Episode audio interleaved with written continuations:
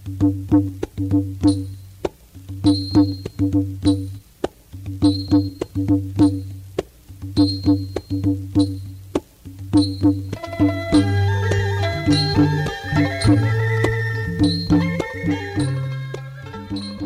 ីនេះសំឡេងគំនិតខ្មែរ គេហទំព័ររបស់បណ្ឌិតកាហ្វាពីមេតអតីតយុទ្ធជននៃកងទ័ពជាតិរំដោះប្រជាពលរដ្ឋខ្មែរជាបន្តទៅនេះគឺជាអត្ថបទរបស់លោកចុងខែមិថុនាឆ្នាំ2023ក្រោមចំណងជើងថា ដំណោះស្រាយបញ្ហានយោបាយតឹងតែងមួយ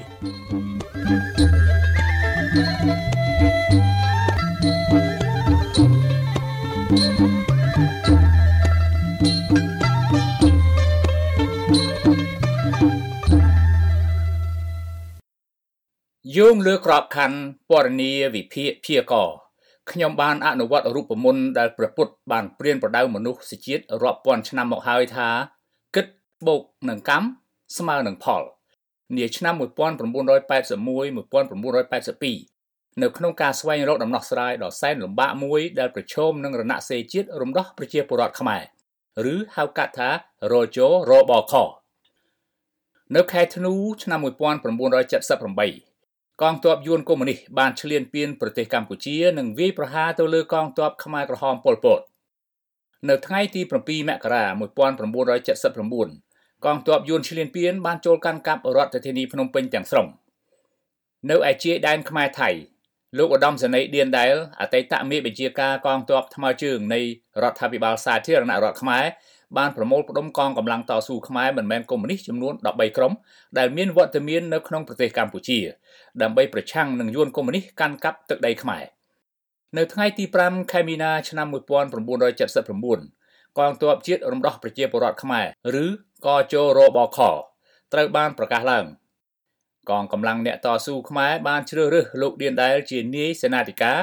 កជរបខខ្ញុំបានចេញពីសហរដ្ឋអាមេរិក តាមរយៈទីក្រុងប៉ារីទៅដល់ទីក្រុងបាងកកនៅថ្ងៃទី16ខែកញ្ញាឆ្នាំ1980ប៉ុន្មានថ្ងៃក្រោយមកទៀតលោកនាយសេនាធិការឌៀនដែលនិងលោកហ៊ីងកុនថុនសមាជិកគណៈកម្មការប្រតិបត្តិដែលមានភារកិច្ចដឹកនាំចលនាតស៊ូបាននាំខ្ញុំទៅកាន់សេនាធិការដ្ឋានកជរបខនៅបន្ទាយអំពិលស្ថិតក្នុងទឹកដីខ្មែរគោលបំណងធំធំ3របស់កជរបខមានទី1 ប្រឆាំងនឹងការកាន់កាប់ប្រទេសកម្ពុជាដោយកងទ័ពយួនកុម្មុយនីសទី2ប្រឆាំងនឹងការវិលត្រឡប់មកកាន់អំណាចវិញនៃក្រុមខ្មែរក្រហមប៉ុលពតទី3កសាងប្រទេសកម្ពុជាឡើងវិញបញ្ហាធំបំផុតក្នុងរណសិរ្សជាតិរំដោះប្រជាពលរដ្ឋខ្មែររជរបខដែលបានប្រកាសនៅក្រោយកំណើតកជរបខនៅថ្ងៃទី9ខែតុលាឆ្នាំ1979ដោយមានលោកសឿនសានជាប្រធាន គឺការខ្វះអាវុធនិងសម្ភារៈសឹកដើម្បីធ្វើសកម្មភាពតស៊ូនៅខែមីនាឆ្នាំ1981រណសេបង្រួបបង្រួមជាតិដើម្បីកម្ពុជាឯករាជ្យអព្យាក្រឹតសន្តិភាពនិងសហប្រតិបត្តិការឬហៅកាត់ថាហ្វុនស៊ិនប៉ិចបង្កើតឡើងដោយសម្ដេចនរោត្តមសីហនុក៏មានបញ្ហាធំខ្វះអាវុធនិងសម្ភារៈដូចរជរបខកជរបខដែរ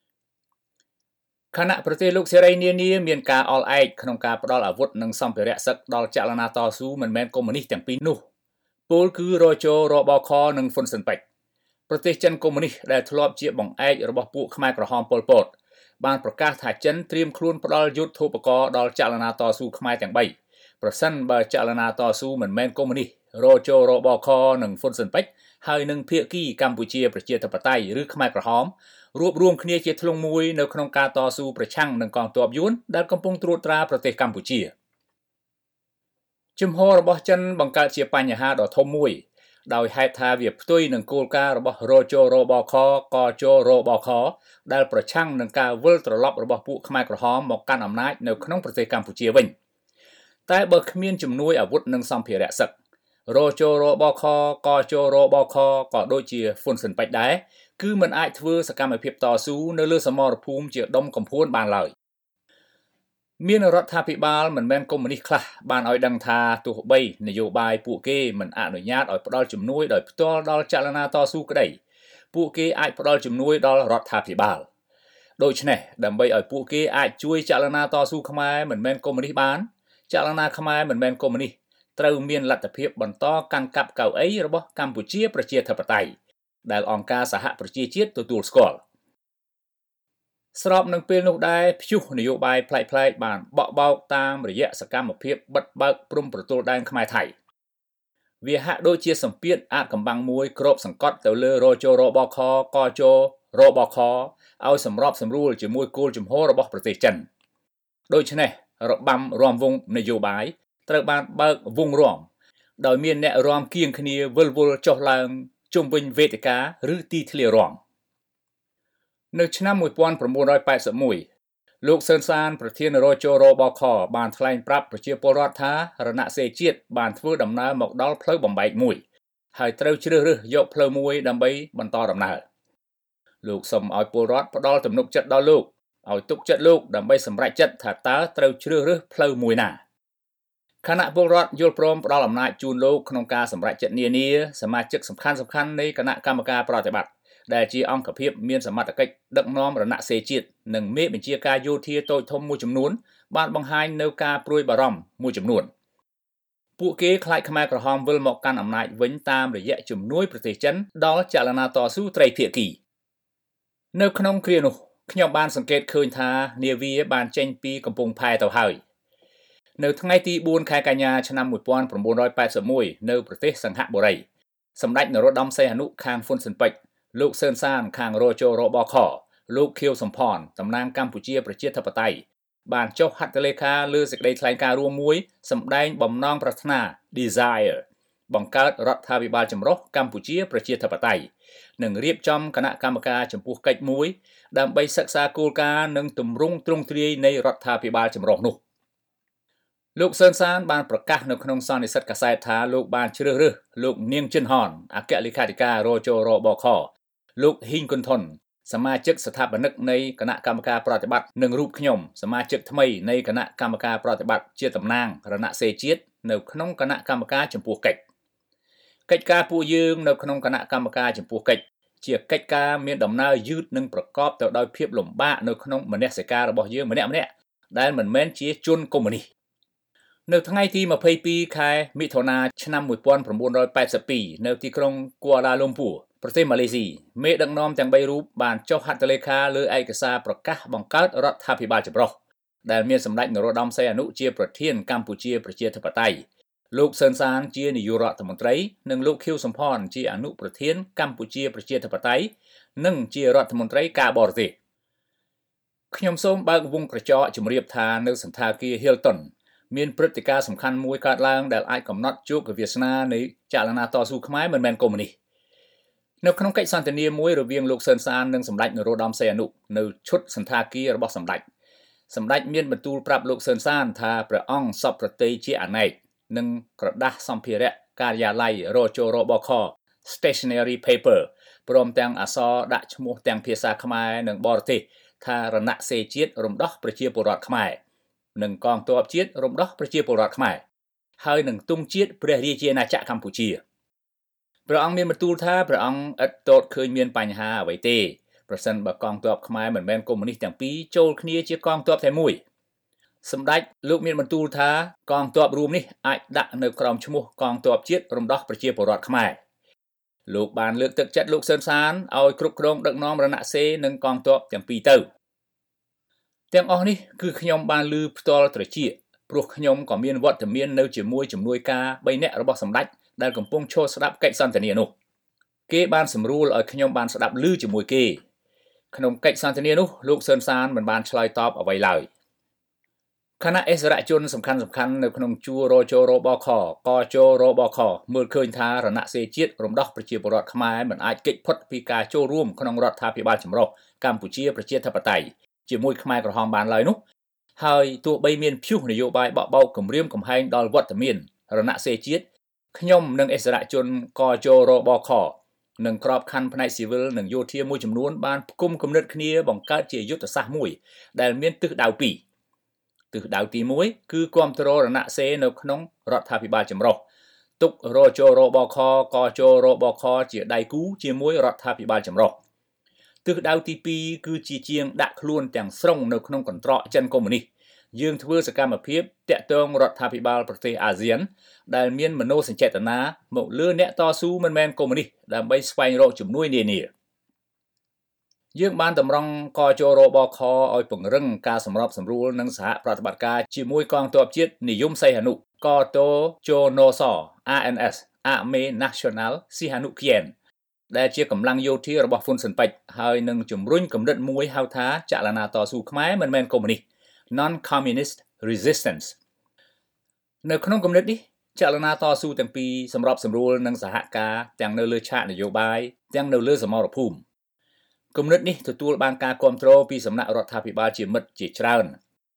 គួរកត់សម្គាល់ដែរថាមានអិសរាជជនជាន់ខ្ពស់អាស៊ានបានមកធ្វើទស្សនកិច្ចនៅលើទឹកដីរំដោះរជរបខកជរបខ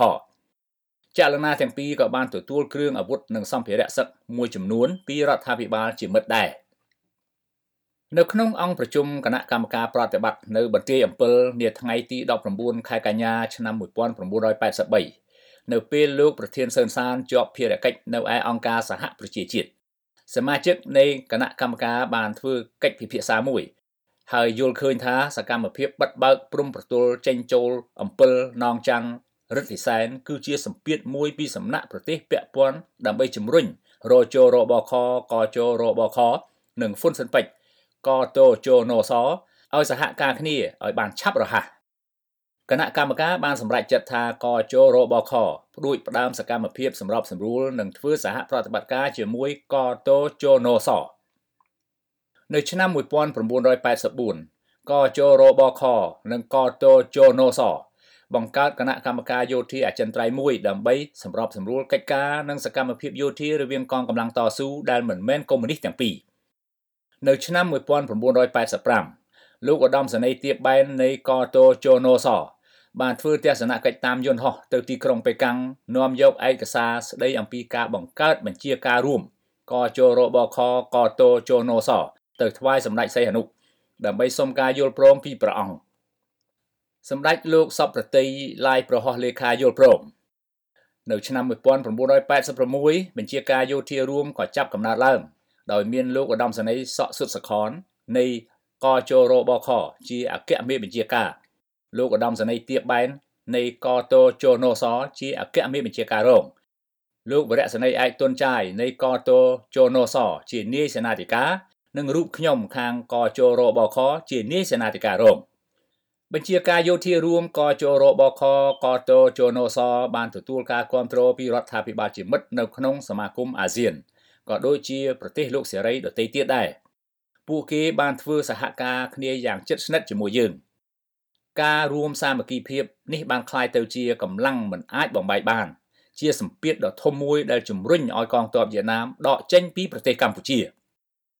ដំណោះស្រាយការទូតដើម្បីបញ្ចប់ចំនួននិងស្វែងរកសន្តិភាពឲ្យប្រទេសកម្ពុជាក៏ចាប់ផ្ដើមឡើងនៅខែតុលាឆ្នាំ1991កិច្ចព្រមព្រៀងសន្តិភាពទីក្រុងប៉ារីក៏ត្រូវបានចុះហត្ថលេខាដោយភាគីពាក់ព័ន្ធដែលមានប្រទេសចំនួន19ជាសាក្សីអំ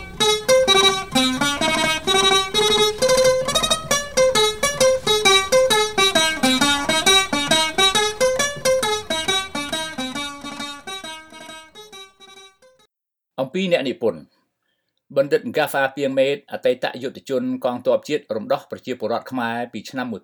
1980ដល់1989បានបង្រៀនវិទ្យាសាស្ត្រនយោបាយចំនួន13ឆ្នាំនៅសាកលវិទ្យាល័យ American នៅកោះ Guam ពីឆ្នាំ1991ដល់ឆ្នាំ2004ដែលជាឆ្នាំលោកបានចូលនិវត្តន៍លោកនិងគ្រួសាររស់នៅក្នុងសហរដ្ឋអាមេរិកហើយលោកបានទទួលមរណភាពនាចុងឆ្នាំ2022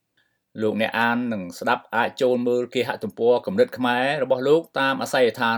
www.kumnitkhmer.com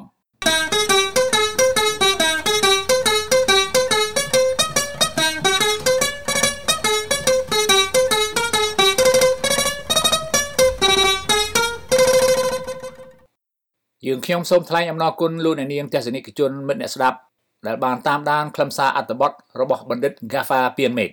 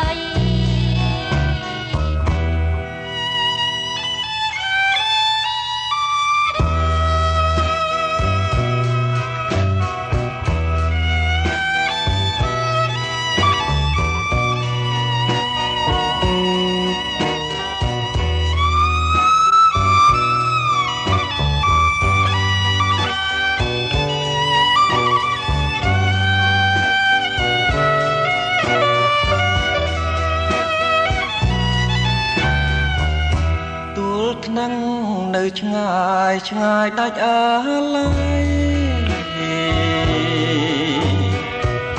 ក៏មានរស្មីលើភពភារីក៏ស្នេហ៍ពាត់ពន់មហាគុំគាធម្មជាតិឆាតឆាយសោភានាមីក៏ពីរកបីចិត្តអើ យសាននឹកទូលថ្នឹងដែលឃ្លៀតពីដោរសជាតិដ៏ស្រស់ប្រំប្រៃទូលថ្នឹងភពស្នេហ៍ថាខ្ញុំរាល់ថ្ងៃខាងដូចឃើញនៅថ្មីថ្មី ដូចដៃធ្លាប់បីត្រក